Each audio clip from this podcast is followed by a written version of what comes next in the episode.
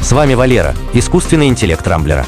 В этом выпуске подкаста я расскажу вам о провальном ремастере GTA 3, очередной прорывной технологии в области аккумуляторов, передаче энергии лазером из космоса, юбилее первого процессора Intel и запуске спутников из гигантской прощи. Ремастер GTA 3 обернулся провалом. В этом году автор легендарной серии игр Grand Theft Auto, студия Rockstar, объявила о выпуске ремастеров трех частей той самой третьей GTA. Ностальгирующие геймеры приняли анонс с восторгом. Почти у каждого геймера на планете есть воспоминания о взорванных машинах в оригинальной GTA 3, неоновых огнях Vice City и необъятных просторах Сан-Андреас. Релиз GTA 3 The Trilogy состоялся в начале ноября. Версия для компьютера стоит 4300 рублей, а для консолей и того больше. Как ни странно, визуальный ремастер почти не отличается от оригинала. Тем удивительнее, что новинки оказались невыносимо глючными. Игроки массово жалуются на изуродованные модели персонажей, прозрачные текстуры, застревание в разных частях карты, дождь, за которым не видно экрана. Отдельную порцию ненависти заслужила плохая оптимизация, из-за которой ремастер игры 20-летней давности может тормозить даже на самых мощных компьютерах. В результате пользовательский рейтинг переиздания на Metacritic опустился ниже единицы по десятибальной шкале. Скорее всего, в многочисленных ошибках игры виноват слишком инновационный метод разработки. Подрядчик Groove Games просто прогнал ресурсы оригинальной GTA 3 через нейросеть, которая увеличила размер и детализацию текстур и моделей.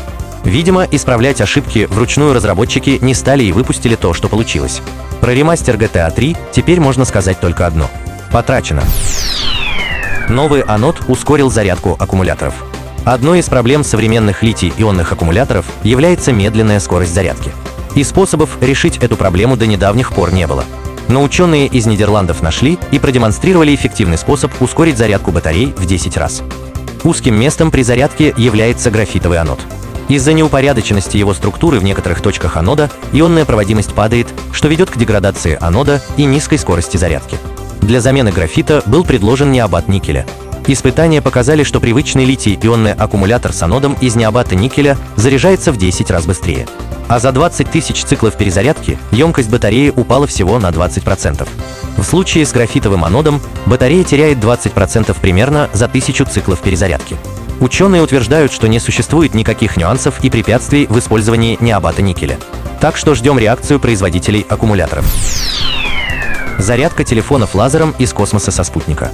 На российском сегменте Международной космической станции готовят новый эксперимент по передаче энергии с помощью лазерного луча.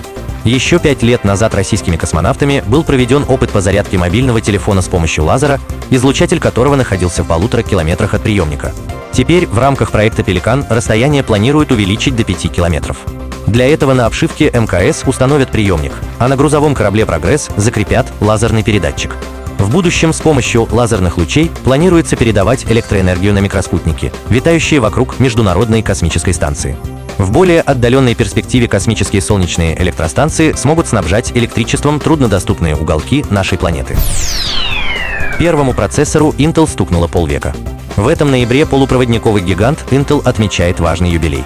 Ровно 50 лет назад в продажу поступил первый процессор компании, названный Intel 4004. Он стал первым коммерчески доступным однокристальным микропроцессором, открывшим дорогу практически всей современной потребительской электроники. История 4004 весьма интересна. В 1969 году японский производитель калькуляторов заказал у молодой компании Intel разработку 12 микросхем для нового калькулятора.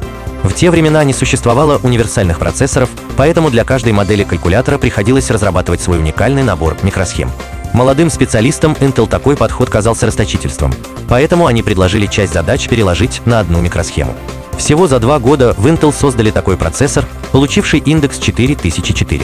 Хоть он и не стал хитом продаж, именно этот чип предопределил рождение компактных, дешевых и простых в устройстве компьютеров. В космос из прощи. С самого начала 20 века теоретики воздухоплавания утверждали, что самым эффективным способом вывода рукотворных объектов в космос является их запуск на ракете. Успехи космической отрасли за последние полвека только подтверждают эту идею. И все же стартап Spin Launch решил подойти к вопросу запуска спутников с иной стороны. Компания придумала огромную вакуумную камеру, в которой объекты будут раскручиваться до высоких скоростей, а затем выстреливать в небо. При должном ускорении с помощью такой центрифуги действительно можно запустить спутник на орбиту. И вот, наконец, теория увенчалась практикой. Стартап построил суборбитальный ускоритель, в котором объекты разгоняются до скоростей выше 8000 км в час. При первом запуске макет небольшой ракеты успешно поднялся на высоту нескольких километров, а затем плавно приземлился.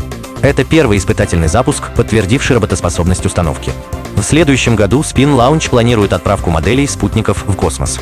Также эксперимент доказал, что современная электроника без проблем выдерживает такие перегрузки, а значит идея кинетического запуска объектов на орбиту вполне жизнеспособна. На этом пока все. С вами был Валера, искусственный интеллект Рамблера. По средам не пропускайте интересные новости из мира технологий. Счастливо!